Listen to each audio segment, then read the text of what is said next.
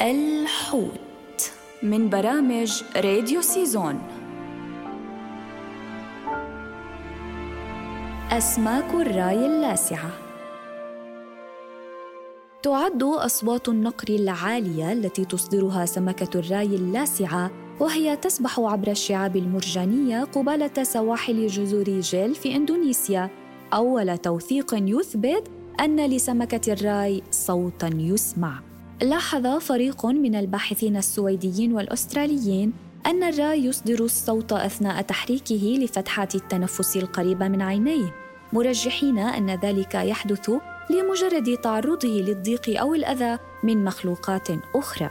ولم يتوصل الباحثون بحسب الدراسة التي نشرت في مجلة إيكولوجي بعد إلى آلية إصدار الصوت لدى سمك الراي إلا أنه من المتوقع أن يكون السبب هو تعاقب الحركة بين فتحات التنفس القريبة من العينين وفتحات الأنف في وقت واحد.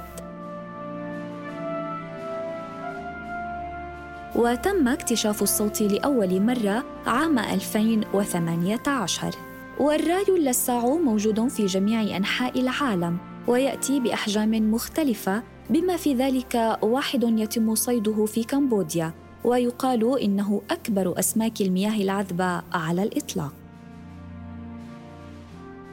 يعيش سمك الراي اللاسع غالبا في المياه الساحلية الاستوائية في أنحاء العالم كافة وهناك نوع يعيش في الماء العذب بآسيا. ومعظم سمك الراي اللاسع غير مهدد أو معرض للخطر.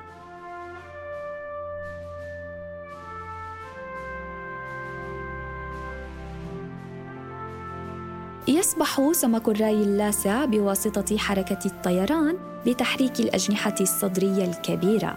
العمود الفقري الغضروفي لسمك الراي اللاسع حاد جدا ومزود بالأشواك ينمو من ذيل السمك الشبيه بالصوت.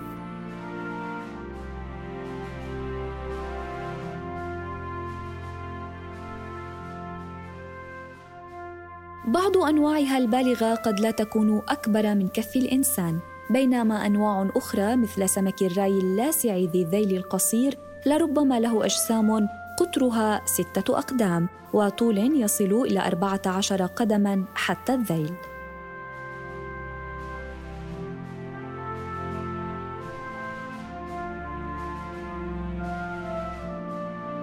لا تستطيع أسماك الراي اللاسعة رؤية فريستها. لأن عيونها موجودة في قمة الجسم وأفواهها موجودة في القاع. وعوضا عن ذلك تستعمل حاسة الشم المشابهة للقرش. تتغذى أوليا على الحيوانات الرخوية والقشرية ومن حين لآخر على السمك الصغير.